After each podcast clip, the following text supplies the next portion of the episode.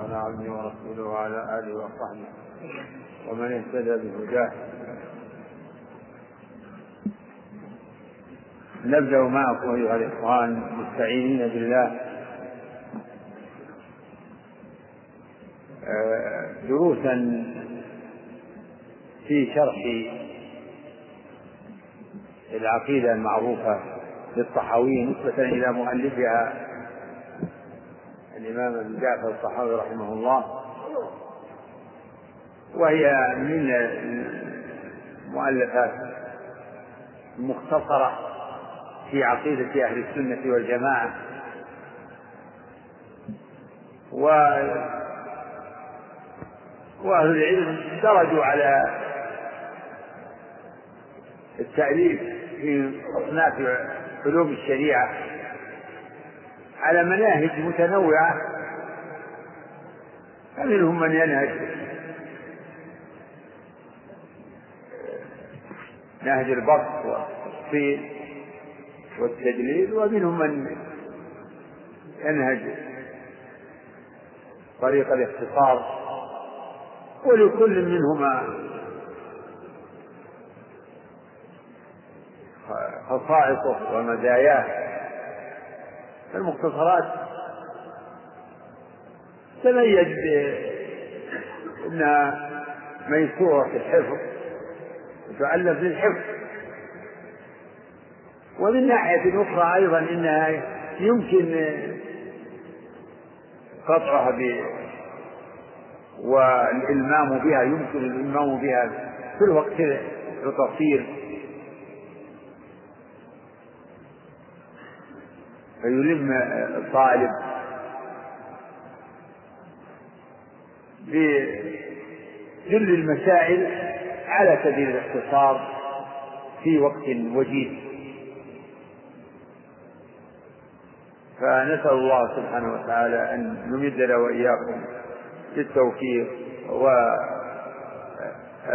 منه سبحانه وتعالى وأن يعلمنا ما ينفعنا وأن يهدينا سواء السبيل نعم يا شيخ خالد من الله إليك الحمد لله رب العالمين وصلى الله وسلم وبارك على نبينا محمد وعلى آله وصحبه أجمعين. أما بعد فهذا أوان الشروع في قراءة مثل العقيدة الطحاوية للشيخ العلامة أبي جعفر أحمد بن محمد الطحاوي الحنفي على فضيلة شيخنا عبد الرحمن بن ناصر البراك حفظه الله وبارك في علمه ونفع به المسلمين وجزاه الله عنا وعن المسلمين خير الجزاء.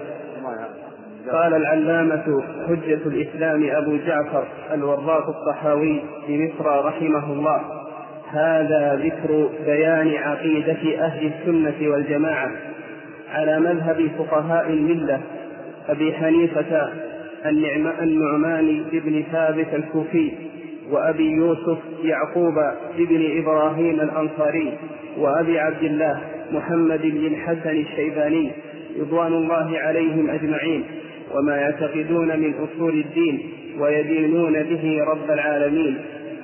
نقول في توحيد الله معتقدين بتوفيق الله. نقف معك هذه مقدمة مختصرة تناسب المضمون والمؤلف المختصر. يبدو من السياق إنها تابعة لكلام سابق لأنه قال هذا ذكر عقيدة أهل السنة والجماعة. فعندي إنه ربما أنها يعني مؤلف ضمن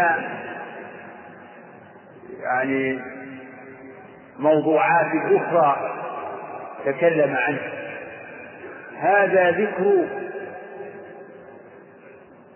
عقيدة أهل السنة والجماعة.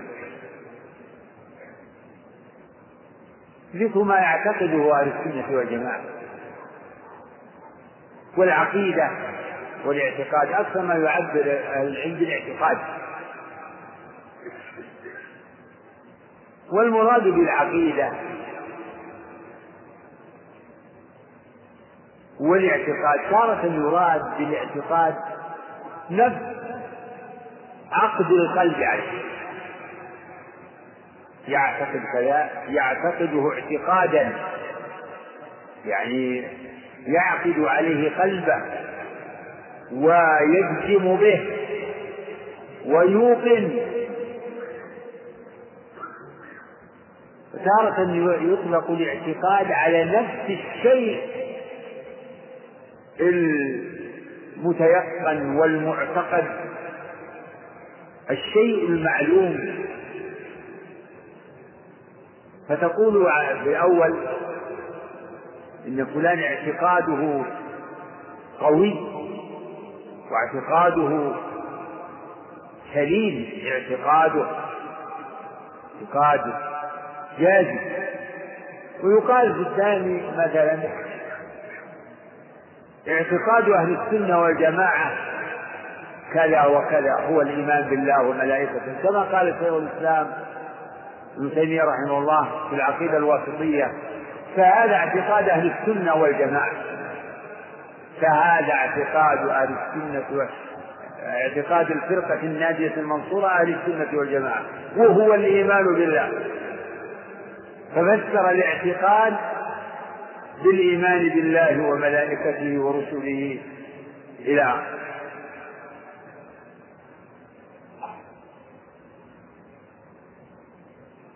وكذلك العقيدة فاعلة بمعنى مفعولة. يعني عقيدة يعني معتقد. ما, ما شيء المعتقد. فهذه عقيدة أو تقول هذا اعتقاد أهل السنة والجماعة. يقول الإمام الطحاوي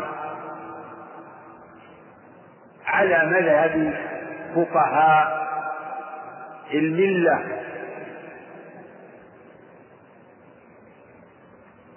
أبي حنيفة النعمان بن ثابت الكوفي وأبي يوسف يعقوب بن إبراهيم وأبي عبد الله محمد بن الحسن. الشيباني رحمهم الله. لو قال على فقه لو قال رحمه الله على مذهب فقهاء المله منهم كان أولى منهم فلان وفلان وفلان. لأن هؤلاء الأئمة لا شك أنهم من فقهاء الأمة وفقهاء الملة الإسلامية. هم منهم. لكن ليست الإمامة والفقه مقصورا فيه. فلو قال على مذهب فقهاء الملة منهم فلان منهم أبو حنيفة النعمان بن ثابت الكوفي ويوسف ومحمد بن الحسن كان أولى. ولكنه نظرا إلى أنه رحمه الله ينتمي إلى أبي حنيفة فقد وقد ذكر في ترجمته أنه كان شافعيا ثم تمذهب على مذهب أبي حنيفة وتفقه على مذهب أبي حنيفة وهو فقيه محدث. فرحمه الله ورحم أئمة الدين. وجزاهم الله عن الإسلام والمسلمين خيرا. يقول وما يعتقدون في أصول الدين ويدينون به رب العالمين. هذا هو المقصود. المقصود بيان ما يعتقدونه في أصول الدين ويدينون به رب العالمين. يعني يدينون به لرب العالمين ويؤمنون به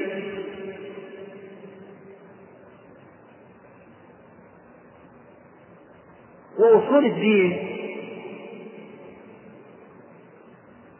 غلب على تعبير كثير من أهل العلم إطلاق أصول الدين على مسائل الاعتقاد.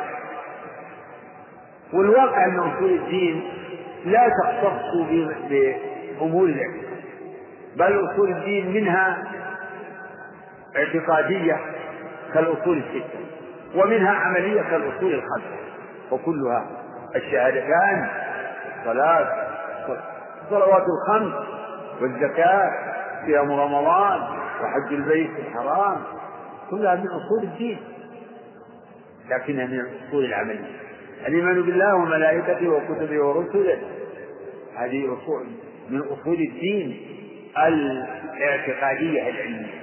لأن مسائل الدين نوعان مسائل علمية ومسائل عملية. فكل من القسمين له أصول وله فروع. إذا لا يختص لا لا يختص اسم أصول الدين بمسائل الاعتقاد ولا يختص اسم الفروع بمسائل الأعمال بالمسائل العملية. كما حرر ذلك شيخ الإسلام ابن تيمية وأنكر على من يجعل مسائل الاعتقاد جميع مسائل الاعتقاد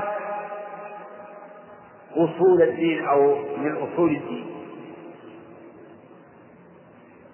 بل الدين له أصول وله فروع علمية وعملية اعتقادية وعبادات عملية. نعم. الله عليك. نقول في توحيد الله معتقدين بتوفيق الله. إن الله واحد لا شريك له. ولا شيء مثله. ولا شيء يعجزه. ولا إله غيره. يقول رحمه الله نقول هذا الشروع في بيان ما قصد إليه. نقول نحن أهل السنة. فهو يعبر عن نفسه وعن من ذكر من الأئمة وغيرهم من من أئمة الدين. نقول معتقدين نقول بألسنتنا معتقدين بقلوبنا.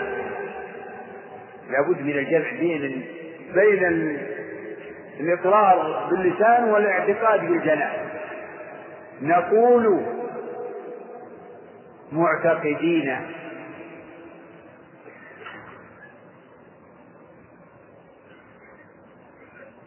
نقول معتقدين نعم قل العبارة نقول في توحيد الله. نقول في توحيد الله.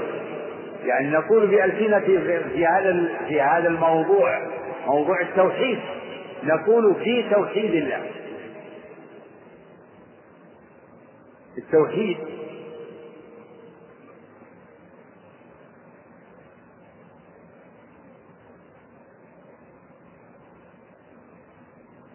هو جعل الأصل في معنى التوحيد جعل الشيء واحدا واعتقاده واحدا.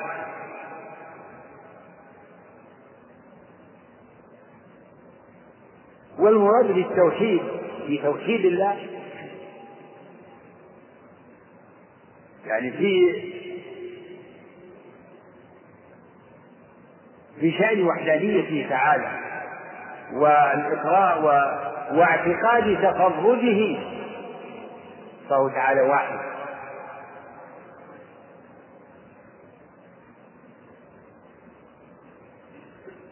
والتوحيد إذا هو اعتقاده كذلك.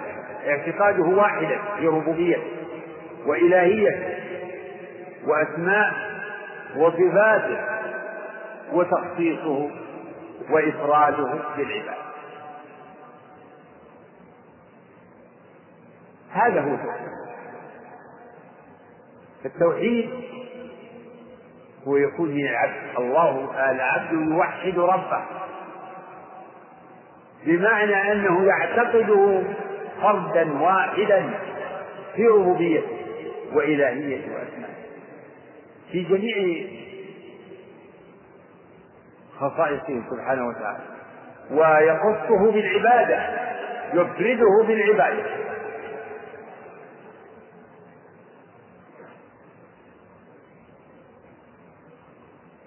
فالتوحيد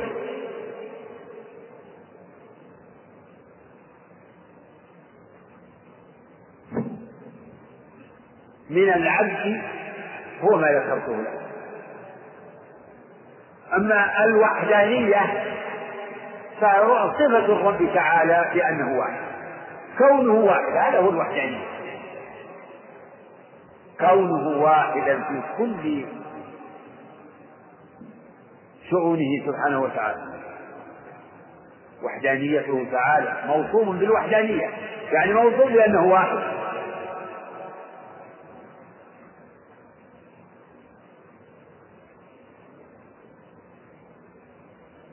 والله تعالى أيضا يوحد نفسه بمعنى أنه يثني على نفسه بذلك ويعلم عباده بأنه واحد ويأمر عباده كما قال تعالى شهد الله أنه لا إله إلا هو. شهد الله أنه لا إله إلا هو والملائكة. هذا توحيد من الله لنفسه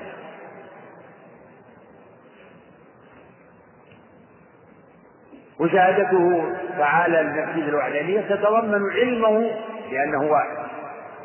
وذكر وبيانه لذلك. وأمره بذلك. أمره عباده بذلك.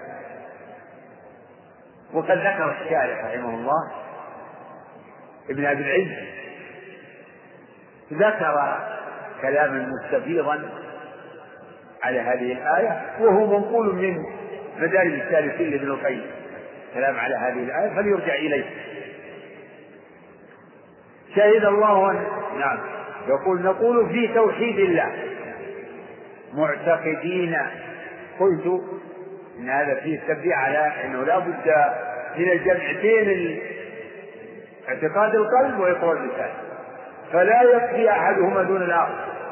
لا بد في التوحيد من الاعتقاد اعتقاد القلب وهو العلم والتصديق الجازم بأنه تعالى وإقراره ثم يقول بتوفيق الله.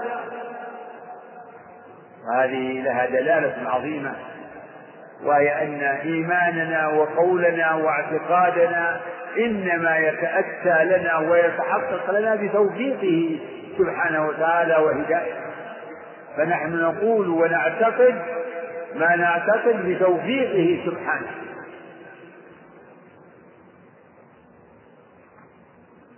وهذا يتضمن الإيمان بالشرع والقدر جميعا. نقول في توحيد الله معتقدين بتوفيق الله إن الله واحد لا شريك هذا هو ما نقوله وما نعتقده في شأن توحيد الله وفي وحدانيته. إن الله واحد لا شريك واحد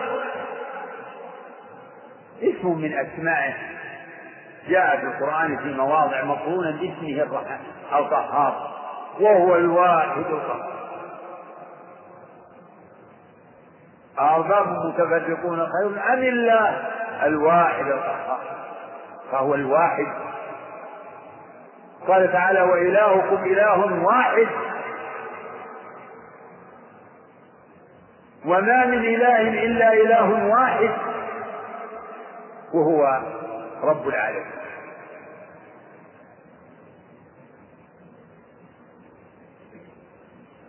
إن الله واحد.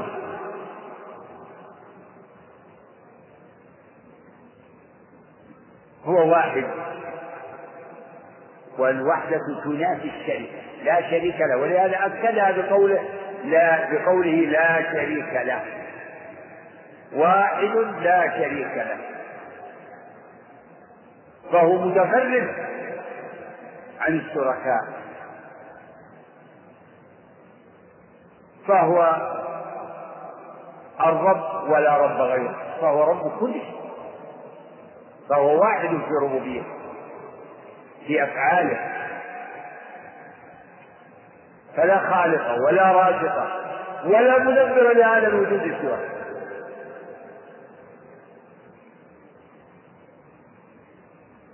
وهو واحد في إلهيته فلا إله غيره لا معبود سواه لا معبود بحق. لا شريك له في إلهيته لا شريك له في عبادته. لا أحد يستحق العبادة سواه. وهو واحد في أسمائه وصفاته فلا شبيه له في شيء من صفاته وأفعاله. إن الله واحد لا إذا هذه الجملة ضمنها المؤلف أصل الدين وهو التوحيد. فالتوحيد هو أصل دين الرسل. التوحيد بكل معانيه كما سيأتي. هو أصل دين الرسل من أولهم إلى آخرهم. خصوصا توحيد العباد. وقد أخبر سبحانه وتعالى عن الرسل إجمالا وتفصيلا بذلك. قال تعالى وما أرسلنا من قبلك من رسول إلا نوحي إليه أنه لا إله إلا أنا فاعبدون. وقال تعالى وقال ربه ولقد بعثنا في كل أمة رسولا أن يعبدوا الله واجتنبوا الطاغوت. وأخبر عن عن أنبيائه عن هود صالح شعيب وغيرهم أنهم قالوا لأممهم اعبدوا الله ما لكم من إله. اعبدوا الله ما لكم من إله غيره.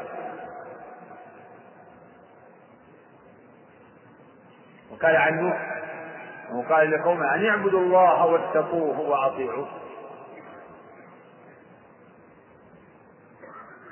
فالتوحيد هو أصل دين الرسل وهو أول واجب على المكلفين. هو أول واجب. كما قال صلى الله عليه وسلم أمرت أن أقاتل الناس حتى يشهدوا أن لا إله إلا الله وأن محمدا وقال لمعاذ رضي الله عنه لما بعثه إلى اليمن فليكن أول ما تدعوهم إليه شهادة أن لا إله إلا الله. في رواية إلى أن يوحدوا الله. فالتوحيد إذا هو أول واجب أول واجب على المكلف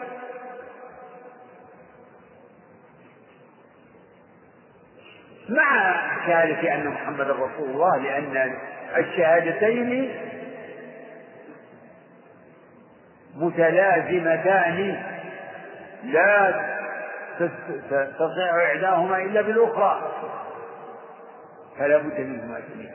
ولهذا قال عليه الصلاة والسلام بني الإسلام على خمس شهادة أن لا إله إلا الله وأن محمدا. فعد هذه الشهادة واحدا من المباني الخمس.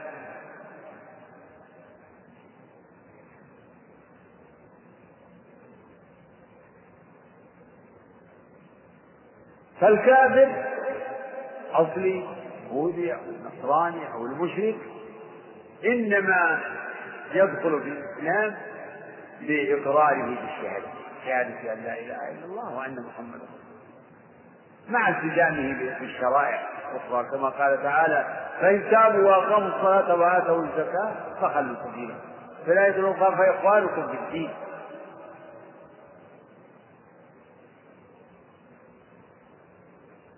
ومن قال من أهل الكلام أن أول واجب هو النظر أو القصد إلى النظر أو الشك فقد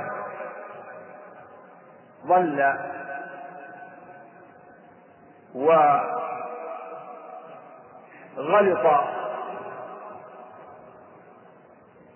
وقوله هذا باطل. فالنظر يعني يريدون به التفكر في الأدلة. النظر يريدون به التفكر في الأدلة الكونية مثلا. قالوا إن أول واجب هو النظر. وبعضهم تنطع وقال بل القصد إلى النظر. وأقبح من هذا وذاك من قال إن أول واجب هو الشك هذا قول باطل ظاهر الفساد أول واجب الشك يعني أول واجب أن يشك الإنسان في الحقائق. أن يشك في وجود الله وفي إلهيته ثم بعد ذلك حتى ينظر في الأدلة. بئس ما قالوا أن جعلوا. الكفر هو الواجب هو أول واجب. لأن الشك في الله. هذا كفر.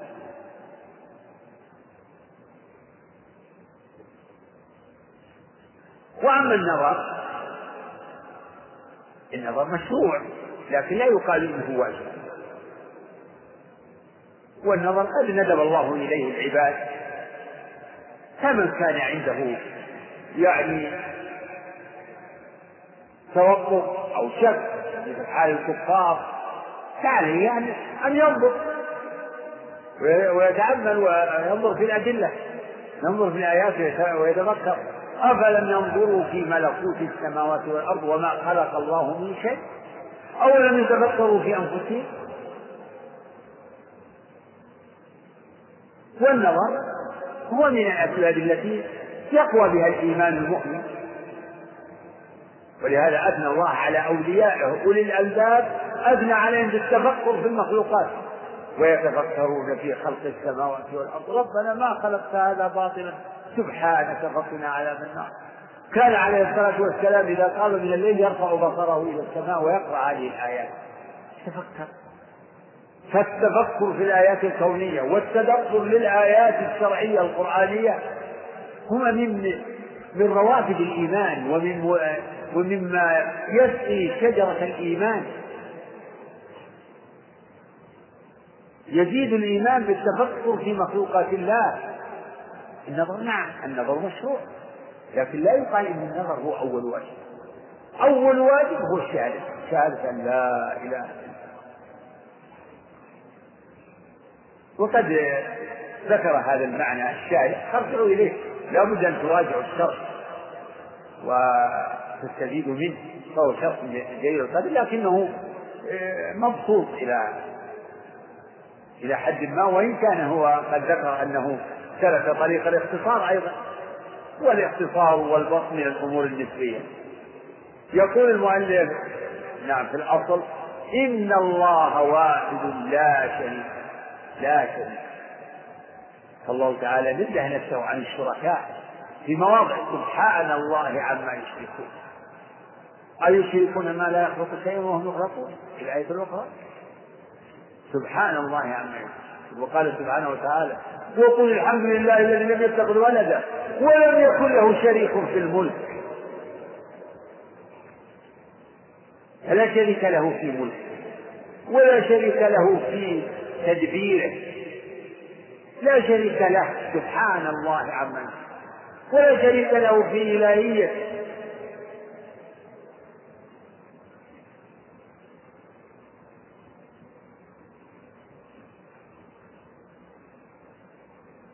قل ادعوا الذين زعمتم من دون الله لا يملكون مثقال ذرة في السماوات ولا في الأرض وما لهم فيهما من شرك.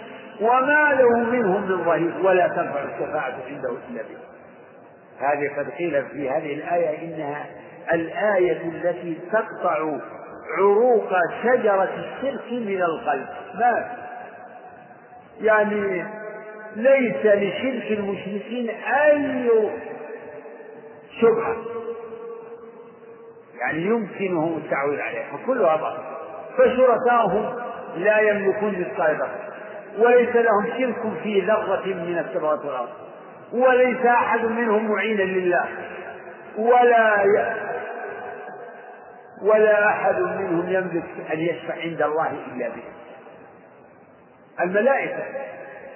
لا أحد يشفع عنده عند الله إلا بإذنه كما قال سبحانه وتعالى ولا يشفعون إلا لمن ارتضى وكم من ملك في السماوات لا تغني شفاعتهم شيئا إلا من بعد أن يأذن الله لمن يشاء ويرضى. وقول المؤلف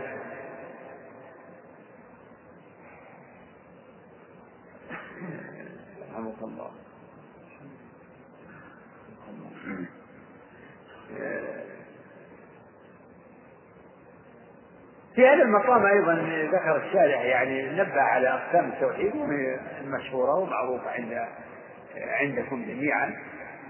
فالتوحيد أهل السنة والجماعة يقسمون التوحيد ثلاثة. ومنهم من يجعل التوحيد قسمين وهما طريقتان متفقتان لا منافاة بين الطريقتين في تقسيم التوحيد.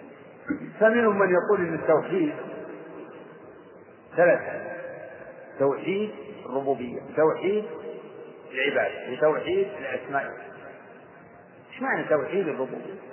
يعني توحيد الله في شؤون الربوبية في الخلق والرزق والتدبير والإحياء والإماتة ولهذا يعبر عنه هو توحيد توحيد الرب بأفعاله. وذلك بالإقرار بأنه لا شريك له في أفعاله. وتوحيد الإلهية هو إفراد الله بالعبادة. هو الإقرار بأنه لا معبود بحق سواه. فهو الإله الحق الذي لا يستحق العبادة سواه. وتحقيق ذلك بالفعل وذلك وهو بتخصيصه بالعبادة. توحيد الأسماء والصفات هو الإقرار بتفرده تعالى بما له من الأسماء لأنه متفرد. لا شبيه له في ذاته ولا في صفاته ولا في أفعاله أما من يجعل التوحيد قسمين يقول والعبارات تختلف لكن المؤدبات يقول إن التوحيد قسمان توحيد في المعرفة والإثبات. وبعبارة أخرى التوحيد في العلم والقول. أو التوحيد العلمي الخبري. هذه كلها عبارات عن شيء واحد. يعني وهو التوحيد الاعتقادي. توحيد علمي اعتقادي معرفي. وهذا القسم يشمل توحيد الربوبية وتوحيد الأسماء والصفات. فاندرج قسمان من الثلاثة في هذا القسم في التوحيد العلمي الخبري. أو بالتوحيد في توحيد المعرفة والإثبات. لأن توحيد الربوبية وتوحيد الأسماء والصفات كل منهما توحيد يتعلق بالعلم. يعني هو اعتقادي اعتقادي فقط علمي ونصوصه خبرية. نصوص النصوص الدالة على الربوبية والأسماء والصفات كلها نصوص خبرية يعني من نوع الخبر لأن الكلام قسمان خبر وإنشاء النوع الثاني على الطريقة الثانية القسم الثاني توحيد الإلهية.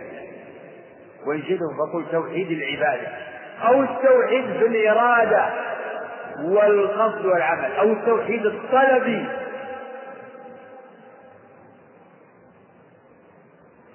لأن نصوصه طلبية. انظروا سورة قل هو الله أحد الله الصمد إلى آخره. جمل خبرية. كل نصوص الأسماء والصفات تجدها خبرية. لكن توحيد العبادة الآيات الواردة فيها يعني إنشاء كلها من قبل الإنشاء. واعبدوا الله ولا تشركوا به شيئا. وقضى ربك ألا تعبدوا إلا إياه. فلا تجعلوا لله أندادا وأنتم تعلمون. يا أيها الناس اعبدوا ربكم الذي خلق فلا منافاة بين الطريقتين. فمن يجعل التوحيد اثنين يدرج توحيد الربوبية وتوحيد الأسماء والصفات في التوحيد في المعرفة والإثبات الذي هو التوحيد العلمي الخبري. فلاحظوا هذا ولا يعني يشكل عليكم آه، يعني تنويع في التقسيم.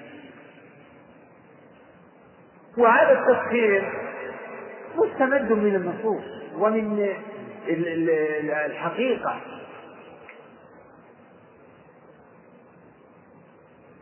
فمن أهل الأهواء وأهل البدع من يشنع على أهل السنة فقلنا هذا التقسيم يعني مبتدع. وهذا تشنيع باطل. نعم العبارات والتقسيمات هي اصطلاح كما قسم الفقهاء مثلا يعني أحكام العبادات يعني أفعال الصلاة. قسمها الفقهاء إلى أركان وواجبات وسنن أخذا من الأدلة لأن أفعال الصلاة ليست على مرتبة واحدة. وكذلك أفعال الحج أركان وواجبات وسنن أخذا من الأدلة كذلك في مسائل الاعتقاد في التقسيم. هذه التقسيمات مستمدة من النصوص. وقد دلت النصوص على وجوب توحيد الله في ربوبيته وذلك باعتقاد أنه رب كل شيء ومليك وأن ما شاء كان وما لم يشاء لم يكن. هذا حق. كما دلت النصوص على وجوب اعتقاد أنه الإله الحق الذي لا يستحق العبادة سواه.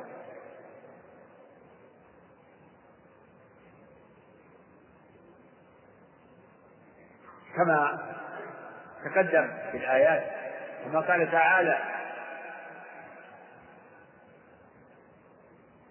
كما قال تعالى وأنا اخترتك فاستمع لما يوحى إنني أنا الله لا إله إلا أنا فاعبدني في خطاب موسى عليه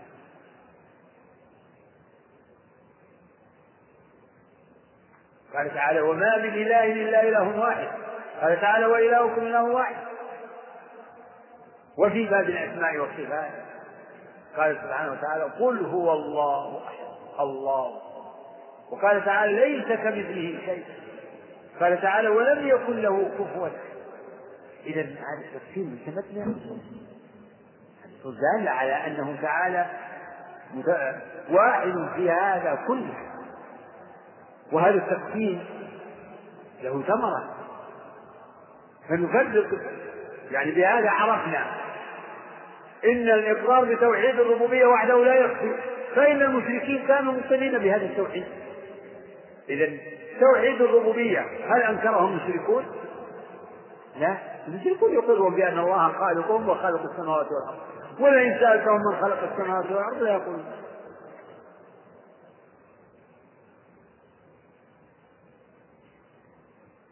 لكنهم جعلوا مع الله آلهة أخرى وعبدوا مع الله سواه.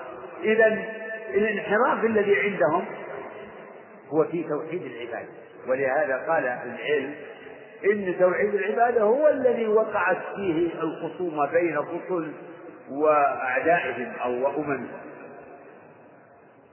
هو الذي فيه.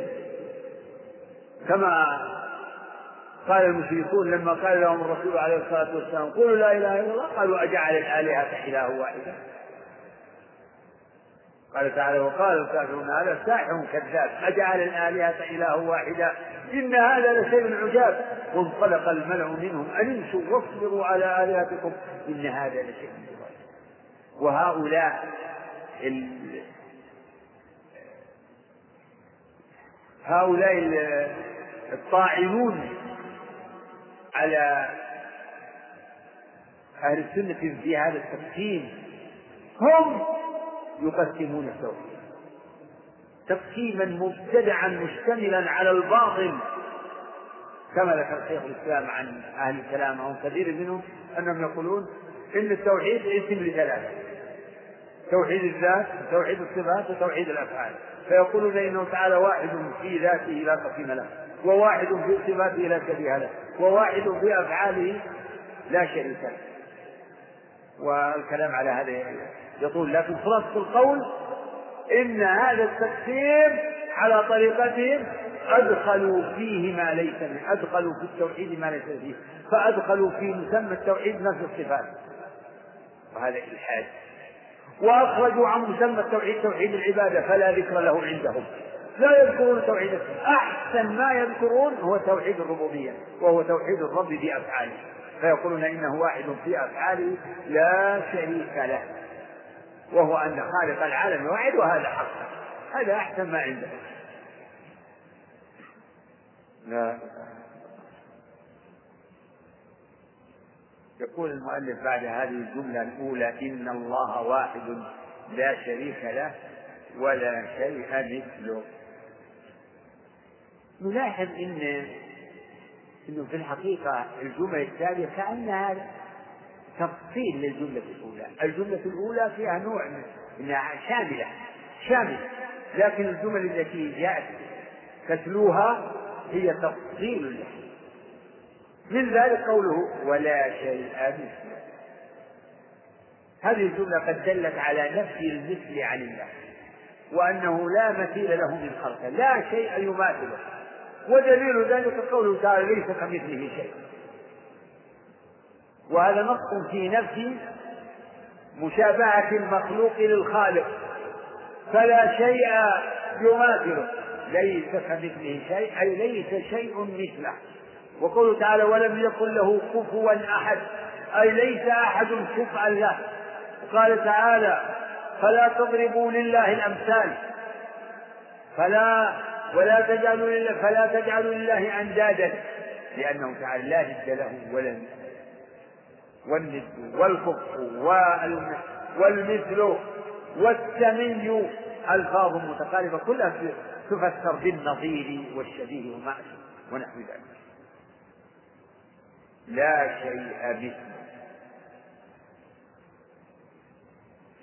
من التوحيد. هذا من اعتقاد أنه سبحانه وتعالى واحد لا شريك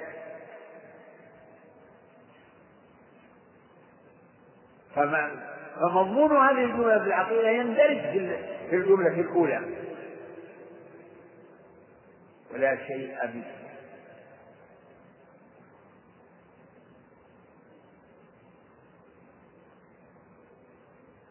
ومع الإيمان بأنه لا شيء مثله يجب الإيمان بأنه تعالى موصوف بصفات الكمال. وأن إثبات صفات الكمال التي وصف بها نفسه لا ليس من التشبيه في شيء خلافا للمعطلة من الجهمية والمعتزلة ومن وافقهم. فإنهم يزعمون أن إثبات الصفات التشبيه فينفونها بذلك. ينفونها بهذه الشبهة وبشبه أخرى لكن هذه هي أشهر الشبه فينفون عن الله ما وصف به نفسه. زاعمين أن إثبات هذه الصفات يستلزم التشبيه. والله تعالى منزه عنه حقا إنه منزه عن ولكن ليس إثبات الصفات من التشبيه في شيء. وتسميتهم لإثبات الصفات تشبيها هذا من التلبيس والتمويه. وأصل هذه الشبهة أنهم يقولون يعني المخلوق يوصف بأنه عليم وأنه سميع وأنه بصير وأنه كذا وأنه حي. وأنه يفعل كذا وأنه يرضى ويغضب ويحب. فلو أثبتنا هذه الصفات لله كان مماثلا للمخلوق.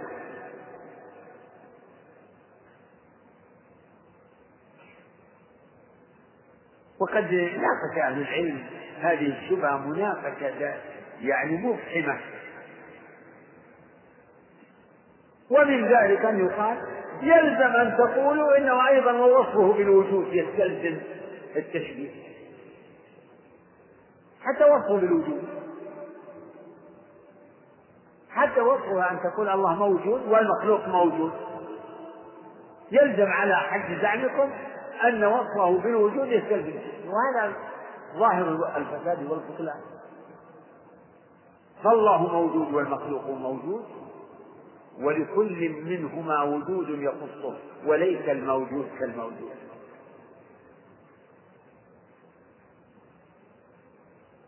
وإن كان بين الوجودين قدر مشترك وهو مطلق الوجود الذي هو ضد العدم. ونقول مثل ذلك في سائر ما وصف الله به نفسه وسمى به نفسه. فالله تعالى الحي والمخلوق الحي. يخرج الحي من الميت. قال تعالى وتوكل على الحي الذي لا يموت. ولكن ليس الحي كالحي. فالله تعالى الحي بحياة تخصه وهي الحياة التامة وهي الحياة الواجبة وهي الحياة التي لا يعتريها نقص ولا نوم ولا سنة ولا موت. وتوكل على الحي الذي لا يموت. وقال سبحانه وتعالى لا تأخذه سنة ولا نوم. والمخلوق بحياته التي تناسبه وهي الحياة المحدثة بعد موت والمتبوعة بالموت كيف تكفرون بالله وكنتم أمواتا فأحياكم؟ ثم يميتكم ثم يحييكم.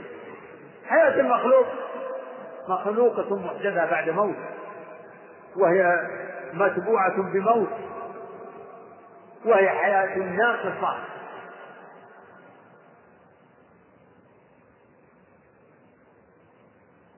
وهي حياة أيضا موهوبة للمخلوق. فالله هو الذي يحيي ويميت. وأما حياة الرب فليست كحياة المخلوق. حياة لازمة لذاته. وهي حياة هي أكمل حياة.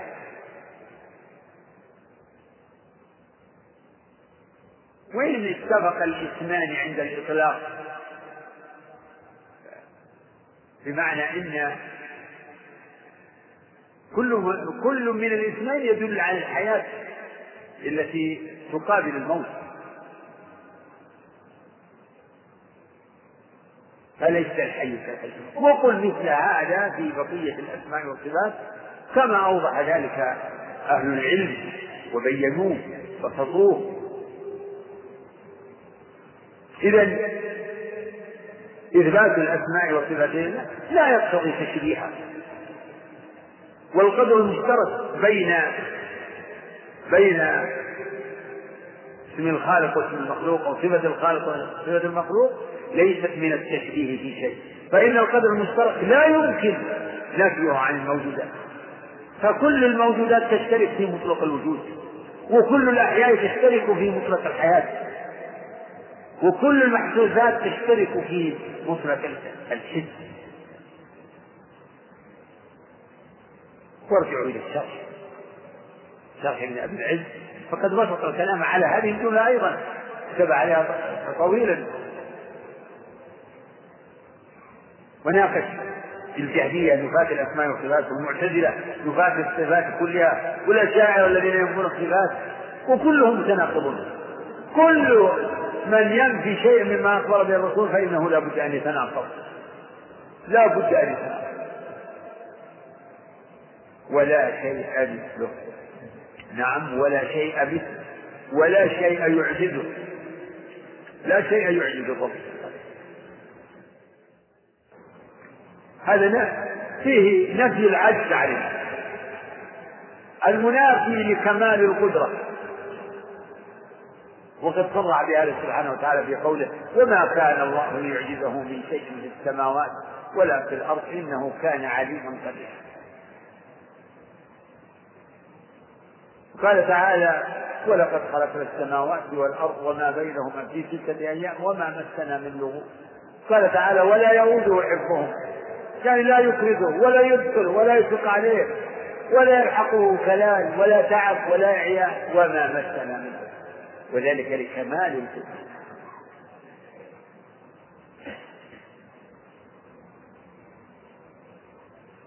فالله تعالى يوصف بالنفي بنفي النقائص. كالسنة والنعاس والنوم واللغوب والأوز والعجز والظلم والغفلة والنسيان. لكن كل ما يرفض الله به من النفي فإنه متضمن لإثبات كمال هذه قاعدة. والله تعالى لا يوصف بنفي محض. لا يدل على ثبوته قال أهل العلم لأن النفي المعظ لا يتضمن ليس فيه مدح. النفي المحض الذي لا يتضمن ثبوتا هذا لا مدح وإنما المدح بالنفي المتضمن للكمال.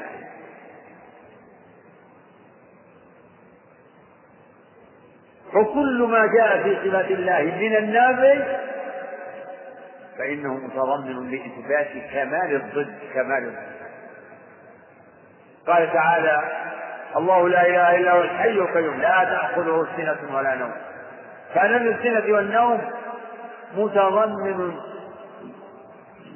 لأن بكمال أنه الحي القيوم. وقوله تعالى وما مسنا من لغوب متضمن لإثبات كمال قدرته. ونهاية القدرة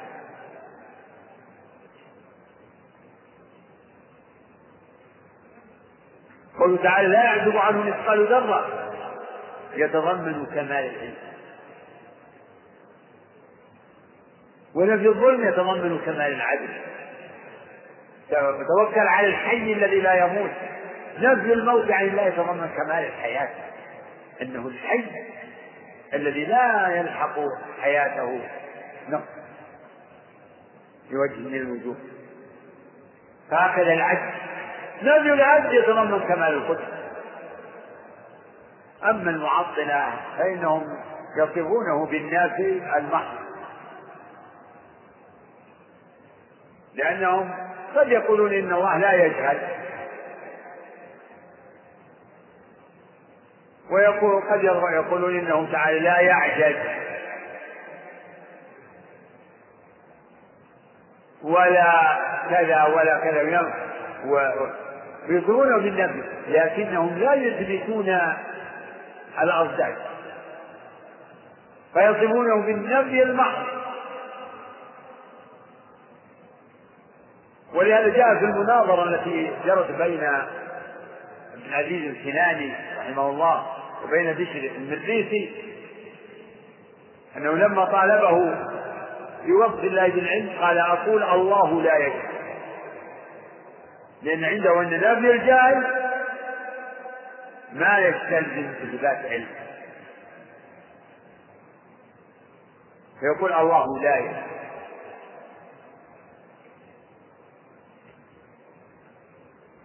فهذه قاعدة لابد من ملاحظتها فنصوص الأسماء والصفات؟ يعني من القواعد المقررة أن الله موصوف بالإثبات والنفي. هذه قاعدة. موصوف بالإثبات والنفي. أي بإثبات صفات الكمال ونفي النقائص والعيوب والآفات ومماثلة المخلوقات. فإثبات الكمالات يتضمن نفي أضدادها فوصفه بالعلم يتضمن نفي الجهل عنه ونفي النسيان ونفي الضلال نفي الغفل ووصفه بالسمع والبصر يتضمن نفي الصمم والعماء على الله. إنكم لا تدعون أصم ولا غائب وإنما تدعون سميعا بصيرا قريبا. فالنصوص اشتملت على على وصف الله بالكمالات وتنزيهه عن النقائص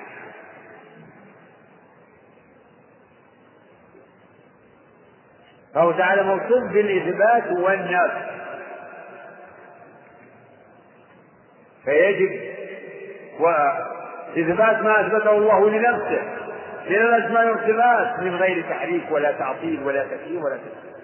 وتنزيهه تعالى عن النقائص بنفي ما نفاه عن نفسه ونفاه عن رسوله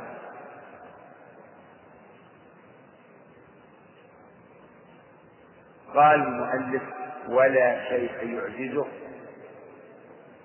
بعدها ولا إله غيره. هذه كلمة التوحيد لا إله غيره. بحكم إن إنه قد سبق ذكر الاسم الاسم اسم الاسم الشريف الذي هو لفظ الجلالة الله. إن الله رد المؤلف الضمائر. إلى إلى ذلك الاسم الظاهر. ولا شيء مثله. يعني لا شيء مثل الله تعالى. ولا شيء يعجز الله. ولا شيء يعجز. ولا إله غيره. لا إله غيره. وهذه الكلمة تأتي بلفظ بالاسم الظاهر. لا إله إلا الله. جاءت في القرآن يعني في خطاب الله لموسى كما تقدم. إنه تعالى قال لا إله إلا أنا. وقال يونس عليه السلام لا إله إلا أنت. لا إله إلا أنت.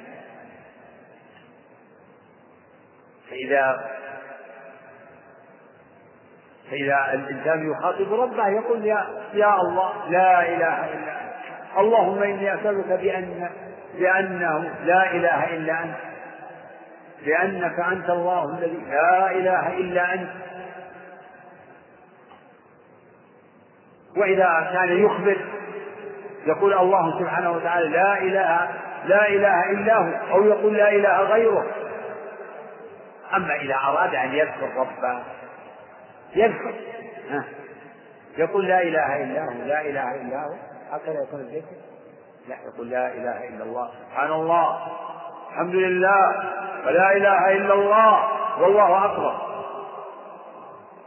يأتي بالاسم الظاهر لا إله إلا الله.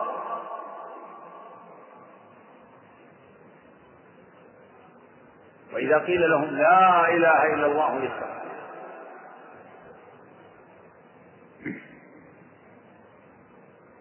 وأما الذكر باللفظ المفرد أو بالضمير فهذا ذكر مبتدع كما عند الصوفية. يذكرون الله بالاسم المفرد. الله ويكررونه أو هو ويكررونه تعتبرون هذا الذكر. هذا ذكر مبتدع باطل لغة وعقلا وشرعا. هو أو الله الله. ليس فيه ذكر. ولا إيمان ولا كفر. الله ما ما يعني ما تفيد شيئا. يعني بالنسبة للعبد. ما تفيد حكم. ما يحكم على من سمعنا يقول الله. ما نقول إنه يذكر ربه ولا أنه يسبح ولا أنه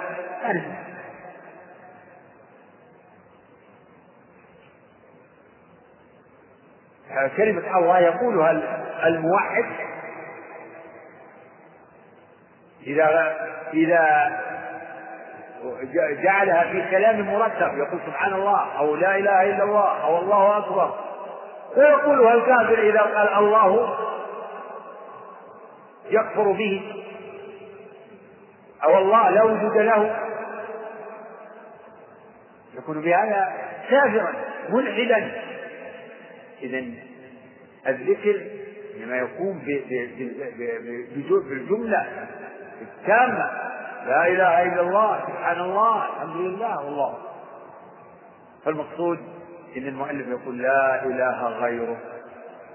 الإله معناه مأخوذ يعني هو فعال. الإله يعني أصلها فعال أو وزنها فعال بمعنى مفعول مثل الكتاب بمعنى مكتوب.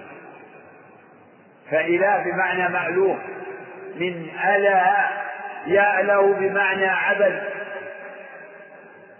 فالإله فعال بمعنى مفعول أي معبود.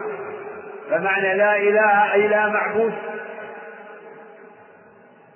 لا معبود إلا الله. أو لا معبود غير الله. حسب ما جاء عبارة. لا معبود إلا الله. يعني يمكن يرد على عالم في الوجود معبودات كثيرة. معبودات آلهة المشركين كلها معبودة كلهم يعبدونها. قال تعالى قل يا أيها الكافرون لا أعبد ما تعبدون. له معبودات. جعل الآلهة إلها واحدا إلها واحدا.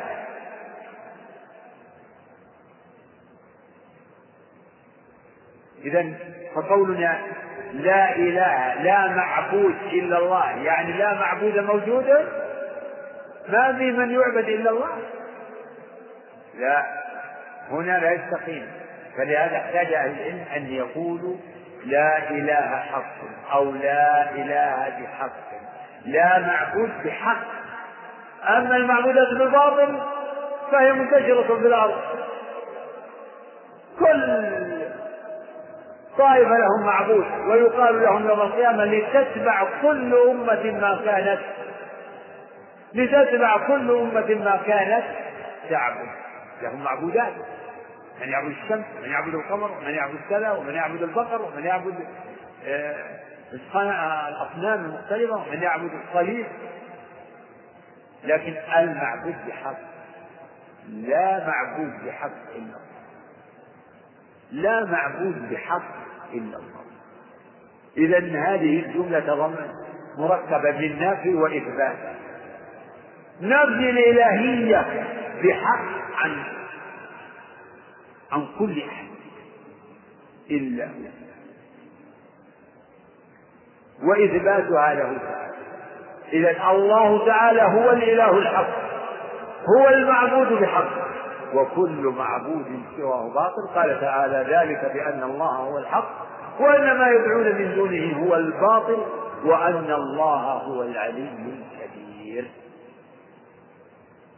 فهي مركبة من نافع وإثبات فالنافع هو هو الكفر بالطاغوت.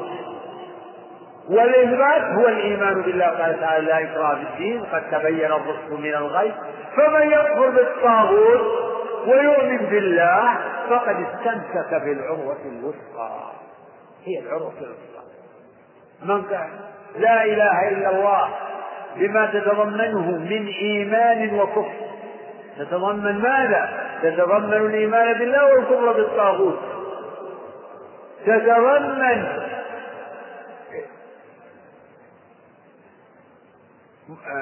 موالاة الله ومحبته وإجلاله والبراءة من كل معبود سواه على حد قول الخليل لأبي وقومي إنني براء مما تعبدون إلا الذي فطرني فإنه سيهدين. وفي الآية الأخرى قال فرأيتم ما كنتم تعبدون أنتم وآباؤكم الأقدمون فإنهم عدو لي إلا رب العالمين. قال تعالى ولقد بعثنا في كل أمة رسولا أن يعبدوا الله واجتنبوا الطاغوت. ف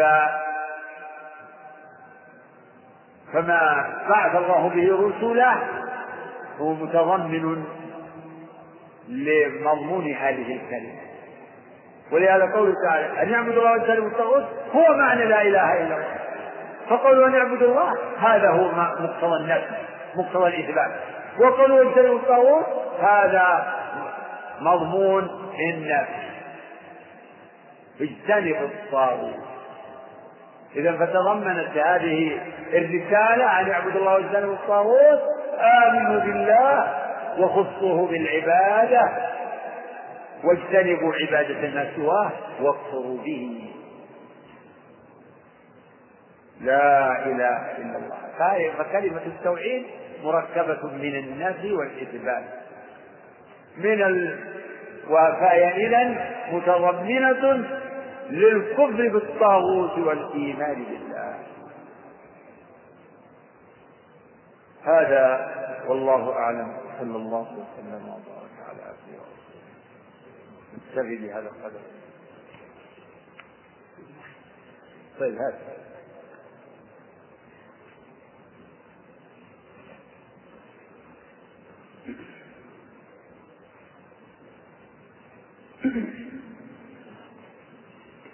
أحسن الله إليك. ونفع بعلمك. سائل يسأل.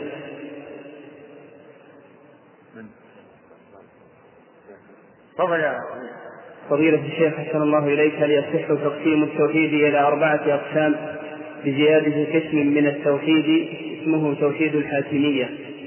ادري ان الأمر في هذا الشيء فتوحيد الحاكمية داخل في توحيد الربوبية.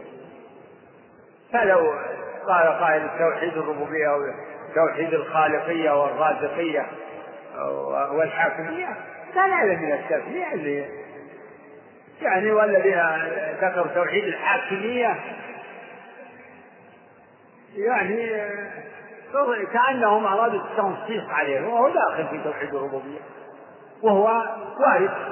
يعني معناه إن الحكم إلا لله إن الحكم إلا لله.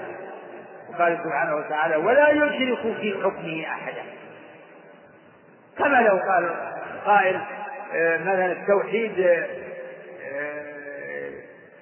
في الملك ولم يكن له شريك في الملك. فالأمر عندي في هذا واسع فلا ينبغي يعني التشدد في هذا. فهو مندرج في التوحيد. مندرج في توحيد الربوبية. توحيد الحاكمية مندرج في توحيد الربوبية لأن توحيد الربوبية مضمون أنه تعالى هو هو الخالق الرازق المدبر المتصرف في هذا الوجود في الإحياء والإماتة والخفض والرفع والإعداد والإذلال والتشريع. هو الذي له الحكم له الحكم. فالحلال ما حله الله والحرام ما حرمه الله والدين ما شرعه الله. نعم. هذا يتعلق بالسؤال يقول هل الحاكمون بغير ما أنزل الله كفار بأعيانهم؟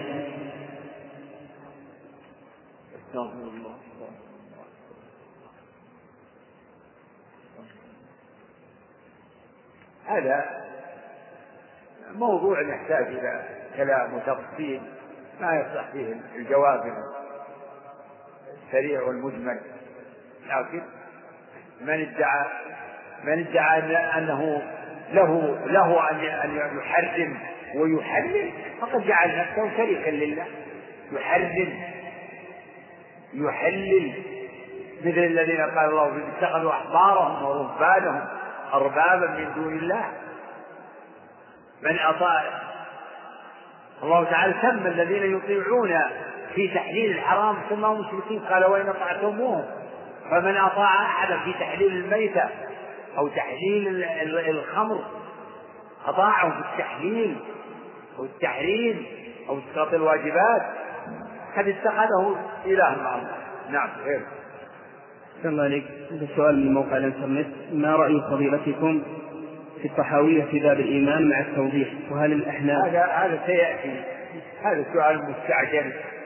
مستعجل وموضوع الإيمان موضوع مضبوط وعلى كل حال آه، يعني المصنف هناك ذكر أن الإيمان هو تصديق بالقلب وإقرار باللسان وهذا قاصر والشارع قد يعني تكلم على المسألة كلاما وافيا فارجع إليه. ومعلوم أن المذهب الحق أن الإيمان قول وعمل اعتقاد بالجنان وعمل وإقرار باللسان وعمل بالقلب أيضا. لأن الأمور أربعة. يعني اعتقاد القلب وإقرار اللسان وعمل القلب وعمل الجوارح. لكن أهل السنة يجمعون فيقولون الإيمان قول وعمل. نعم. سؤال آخر من الموقع ما هو الرد على دليل الصوفية؟ يا أيها الذين آمنوا اذكروا الله ذكرا كثيرا. إيش تقول؟ يقول؟ يقول ما هو الرد على دليل الصوفية؟ على؟ دليل الصوفية. ذكر هنا اذكروا الله كثيرا. الآية يا أيها الذين آمنوا. هذا ما ما يختص بالصوفية. نحن يعني الله تعالى أمر عباده المؤمنين بأن يذكروه كثيرا. يا أيها الذين آمنوا اذكروا اذكروا الله ذكرا كثيرا. لكن اذكروه بما شرع لك فالنزاع معهم ليس في كثرة الذكر. ليس في كثرة الذكر. كثرة ذكر الله.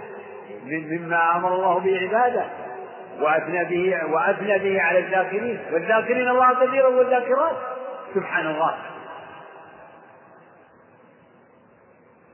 فإذا استدلوا به بهذه الآيات نقول نعم. اذكروا الله كثيرا لكن اذكروا بماذا؟ بأي طريقة؟ فالمنكر عليهم هو آه، آه، الطريقة في الذكر. هذا هو المنكر. حتى ولو لم يكتب. لو لو قال عندما يريد الله ولو مرة. نقول هذه بدعة. ما هي الله هذا من التلبيس. يعني من يستدل بمثل هذه الآيات هو إما ملبس على السنة أو أنه هو جاهل يعتبر أن قولها الله الله إيه، إن هذا من كثرة الذكر نعم. أحسن الله إليك. سؤال يتعلق به. يقول ما حكم الاستدلال بجواز ذكر الله بالاسم المفرد؟ بقول النبي صلى الله عليه وسلم لا تقوم الساعة حتى لا يقال في الأرض الله الله. لا إله إلا الله.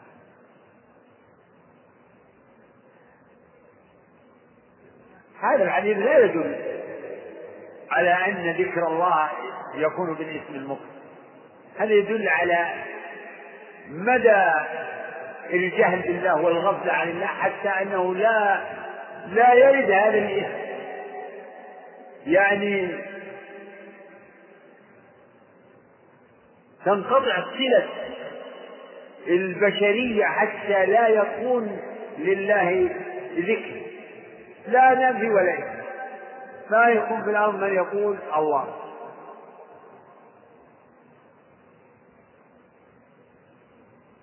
و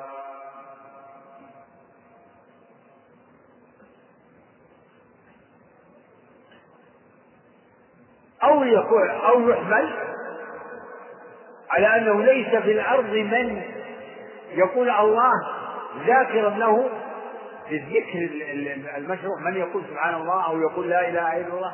لا أحد يذكر الله. إذا قلنا اذكر الله لو قلنا لك اذكر الله فهل فهل يصح في عقل عاقل أن تقول الله.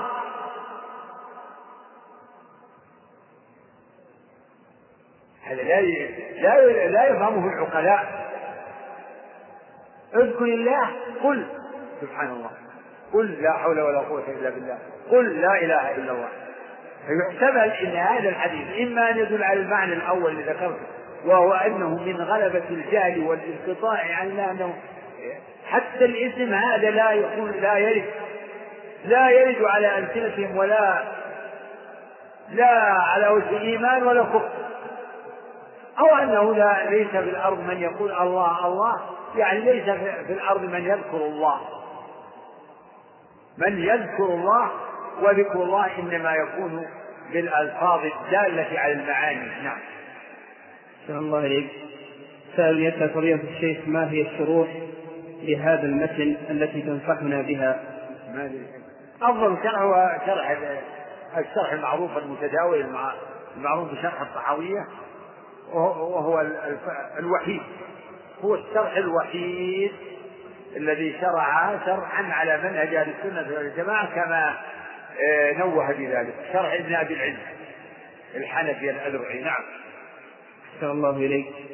سائل يسأل عن قول الشارح وهنا مسائل تكلم فيها الفقهاء كمن صلى ولم يتكلم بالشهادتين أو أتى بغير ذلك من خصائص الإسلام ولم يتكلم بهما هل يصير مسلما أم لا والصحيح أنه يصير مسلما بكل ما هو من خصائص الإسلام. يعني من أظهر شيء مما يدل على إسلامه؟ يعني من جاء وصلى مع المسلمين وهو يظهر من حاله إنه يعني الموافقة لهم فكل من أتى يعني بما يدل على إنه يقصد الإسلام. لو قال أنا مسلم أو أنا اسلمت نعم. يصير. قال أنا اسلمت مثل الذين قالوا خبأنا حتى أرادوا أن يعني تحولنا عن ديننا إلى دين محمد. هذا مقصود خبأنا فلما قالوا خبأنا استعجل خالد رضي الله عنه. وقتلهم فالرسول عليه الصلاة والسلام تبرأ من فعله. لكنه هذا يدل على انهم يعني إنه اثبت لهم حكم يوجب عصمة دمائهم؟ كلام الشارع كما قال. نعم. صلى الله إليك. سائل يسأل أرجو من فضيلتكم توضيح القول في مسألة الخبر والإنشاء.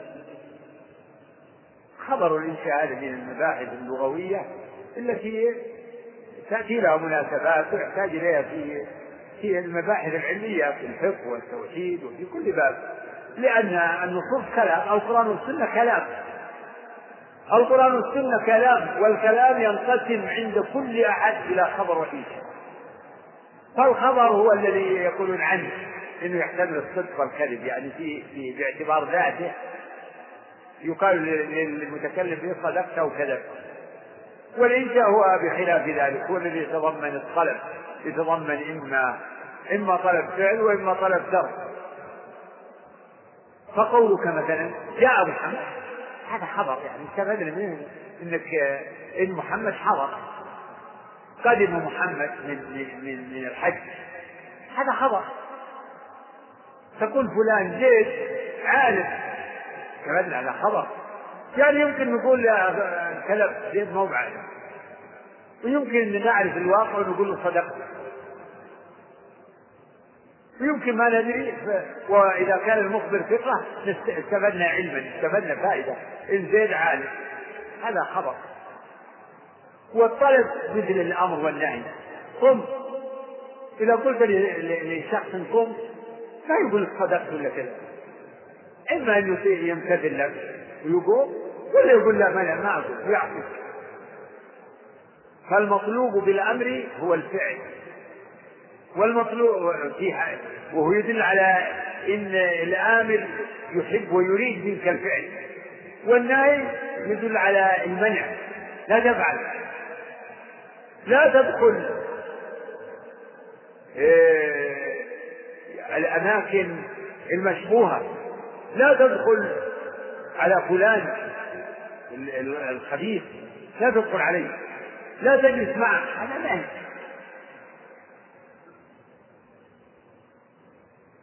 وكذلك يأتون من الاستفهام هل حضر محمد؟ هل؟ هل استفهام طلب. أطلب منك يعني أن أن تخبرني عن حضورها أو عدم حضوره هذا إنشاء. فهو مبحث لغوي. يذكره أهل النحو في مواضع ويذكره أهل البيان والبلاغة. و والتقسيم تقسيم الكلام إلى خبر وإنشاء يقول شيخ الإسلام إنه معروف عند العامة والخاصة وأصحاب العلوم ومن أهل النحو والبيان إلى آخره كما في مطلع أو مقدمة العقيدة التدمرية نعم. الله إليك. هل يمكن أن يقال إن أول واجب الشهادتان فمن أبى يؤمر بالنظر؟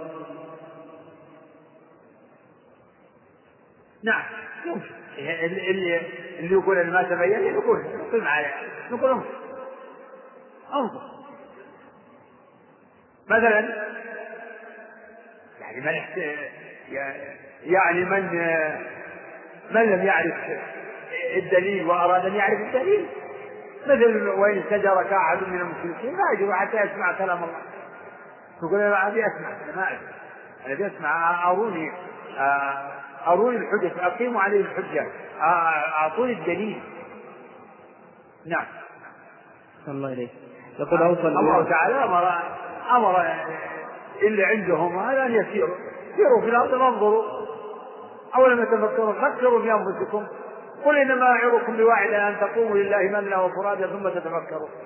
اللي ما تبين له إن محمد هذا تفكر يعني ما بصاحبكم من جنة إن هو إلا نذير مبين. من يقول إن محمد مجنون هو هو حق بأنه مجنون. نعم. صلى الله عليه يقول أوصى الإمام أبو الفرج ابنه في رسالته له بالنظر. فكيف يوجه هذا؟ ما أدري والله هذا نحتاج إلى أن ننظر وقد يكون وقد يكون أبو الفرج ابن الجوزي وقد يكون من القائلين بأن أول واجب النظر. ما أدري. نعم. هذا سؤال من الموقع يقول هل يجوز قول إن الله سبحانه هو واسطتي في الوظيفة مثلا؟ إيش تقول؟ يقول القول بأن الله سبحانه هو واسطتي في الوظيفة لا والله ما يجوز هو واسطتي سبحان الله يعني معناه إن صار هو الشفيع عند عند الوزير أو أو المدير هو واسطتك لا الله لا يكون واسطة عند أحد لا يستشفع بالله على أحد من خلقه. لا يستشفع بالله على أحد من خلقه. بل تقول الله هو الذي يسر لي الوظيفة. هو الذي يسرها بقدرته وحكمته ولطفه ورحمته. نعم.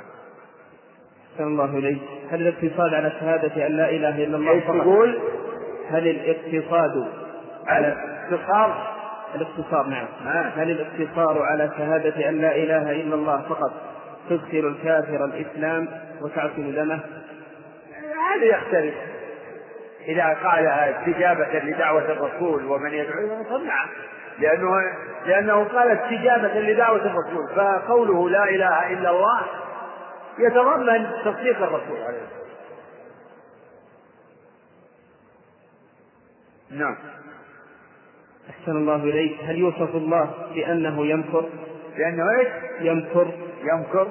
هذا موضوع إضافي. نعم نقول إنه يمكر. إذا قلنا يمكر نقول يمكر للكافرين والمنافقين. نعم لابد من التقدير لكن لو قلت الله خير الماكرين نعم نقول الله خير الماكرين. لأنه جاء هذا مطلق الله خير الماكرين. فمكره كله قائم على العدل والحكمة.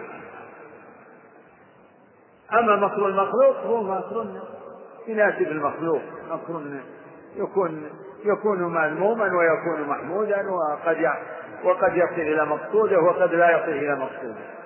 وفي الدعاء اللهم انصر لي ولا تنصر علي. نعم. السلام عليكم استثنى كثير من العامة من الناس برجل في الأردن يعالج الناس فإذا جاءوا إليه اشترط عليهم أنهم يصلون ومن لا يصلي فلا علاج له. فإذا جلس إليه المريض قال له لا تتكلم. فيلتفت الرجل عن يمينه ثم يتمتم بكلام ويلتفت إلى المريض ويقول له أنت راجعت المستشفى في تاريخ كذا وقال لك كذا وكذا وهو كما قال. هذا هذا دجال هذا دجال ملبس يريد أن يظهر دجله وشعوذته وسحره أن يظهره بقالب من التدين. فلا يجوز الذهاب إلى مثله. هذا من التلبيس. يصلي. هذا هذا عمل إبليسي يعني مغرق بالخداع لأنه لأنه يصطاد بهذا الأجواد الطيبين المحافظين قالوا يأمرنا بالصلاة.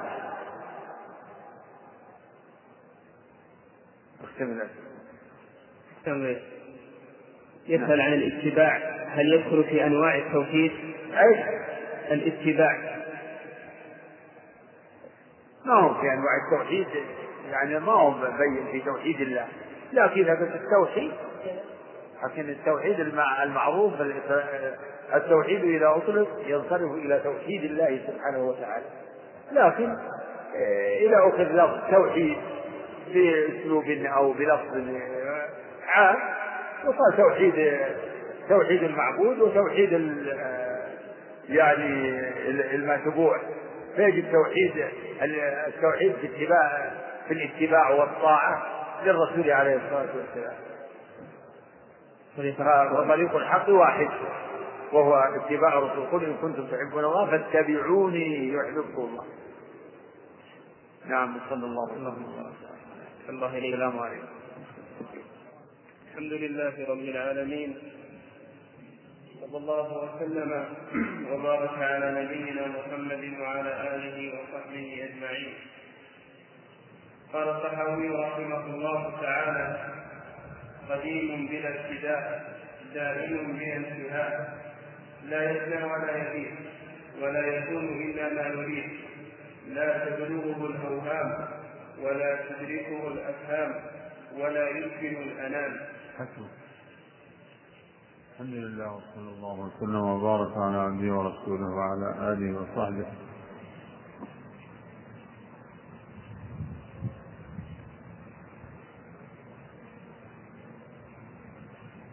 لما ذكر الإمام الطحاوي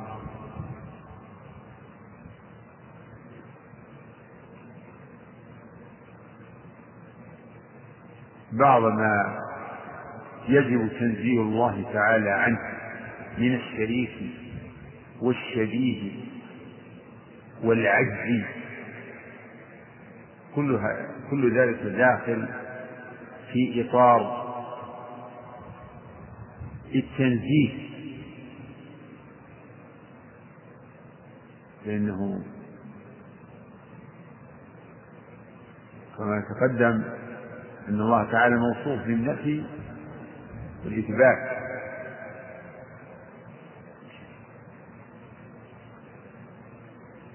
الله منزه عن جميع النقائص والعيوب الآفات وقال فيما تقدم إن الله واحد لا شريك له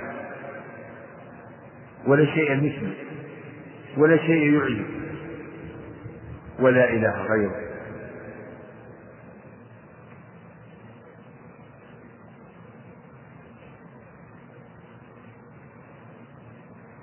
أتبع ذلك بذكر بعض الصفات.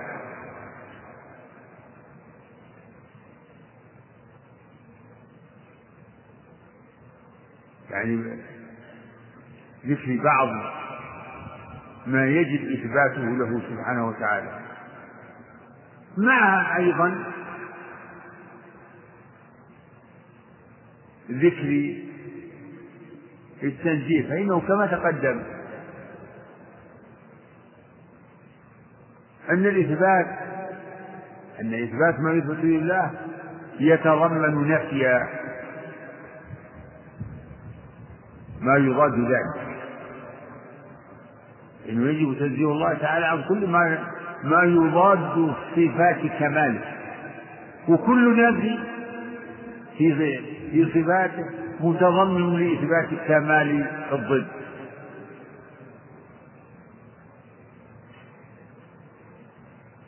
قال الصحابي رحمه الله قديم بلا ابتداء دائم بلا مما يجب إثباته لله القدم والدوام يعني دوام الوجود أزلا وأبدا فهو دائم أزلا وأبدا. فلا ابتداء لوجوده ولا نهاية لوجوده. فهو تعالى قديم. والقديم يعني في اللغة ضد الحديث.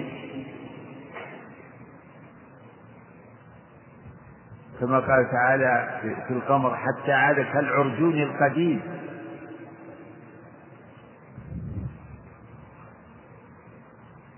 وقال عن إبراهيم أفرأيتم ما كنتم تعبدون؟ أنتم وآباؤكم الأقدمون وأصل القديم أنه المتقدم على غيره لكن ب يعني بزمن يصير به غير حديث بل قديم.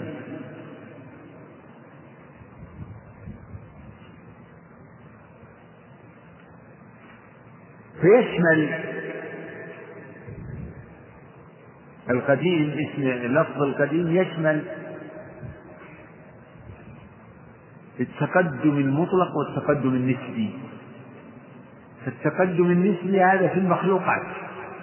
بعض المخلوقات متقدم على غيره تقدما نسبيا يعني فما كان قديما بالنسبة إلى ما بعده يكون حديثا بالنسبة لما قبله.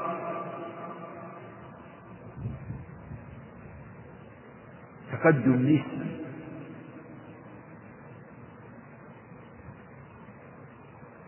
ويتناول لفظ القديم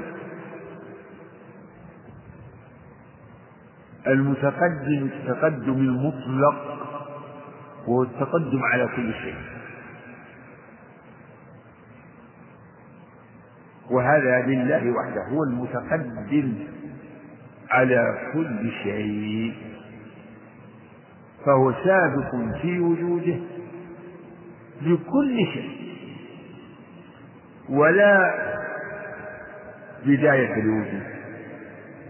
ولهذا احتاج المؤلف أن يقول قديم بلا ابتداء. قديم بلا ابتداء.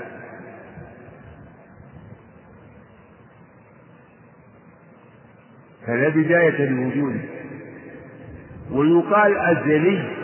قديم أزلي. فالأزل هو الماضي الذي لا نهاية لا حد له كالأبد. الأبد والأزل متقابلان. هذا في الماضي وذاك والأبد في المستقبل. قديم بلا ابتداء. دائم يعني باقي بلا نهاية بلا انتهاء. وهذان الوصفان يعني حق. فالله تعالى دائم البقاء أزلا وأبدا. هو قديم قدما لا بداية. قدما مطلقا. وهو باق بقاء أبدا. ولكن ليس هذان اللفظان من أسمائه الحسنى التي يثنى بها على الله ويدعى بها. فإن فإنهما لم يردا بهذا اللفظ. إنما ورد في الكتاب والسنة الأول والآخر. كما قال تعالى هو الأول والآخر والظاهر والباطن. وجاء في السنة في دعاء النبي صلى الله عليه وسلم اللهم أنت الأول فليس قبلك شيء. وفي وهذا تفسير للأول أنت الأول فليس قبلك شيء. وأنت الآخر فليس بعدك شيء.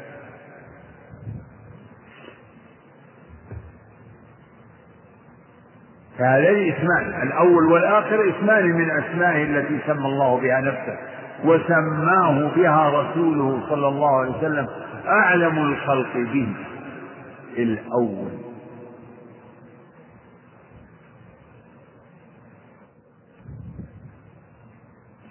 وقد درج وغلب على أهل الكلام إطلاق اسم القديم على الله. فيتكلمون يقولون هذا يجوز على القديم وهذا لا يجوز على القديم. جعلوه اسم وهذا من أخطائهم الغلط بل بل الواجب أن يقول هذا يجوز على الله أو هذا لا يجوز على الله. هذا هو اسمه الجامع. الله هو اسم رب العالمين. الله. أما القديم فليس اسما من الأسماء فلا يدعى. يقال يا قديم. لا. أو تقول سبحان القديم سبحان القديم. من الموجود؟ موجود حق. لكن ما تقول يا موجود ولا تقول سبحان الموجود سبحان الموجود. لا. ما لا يحصل به التعيين والتخصيص والتمييز. بل سبحان الله سبحان الذي خلق السماوات والأرض سبحان ذي الملك والملكوت والعزة والجبروت سبحان الحي الذي لا يموت.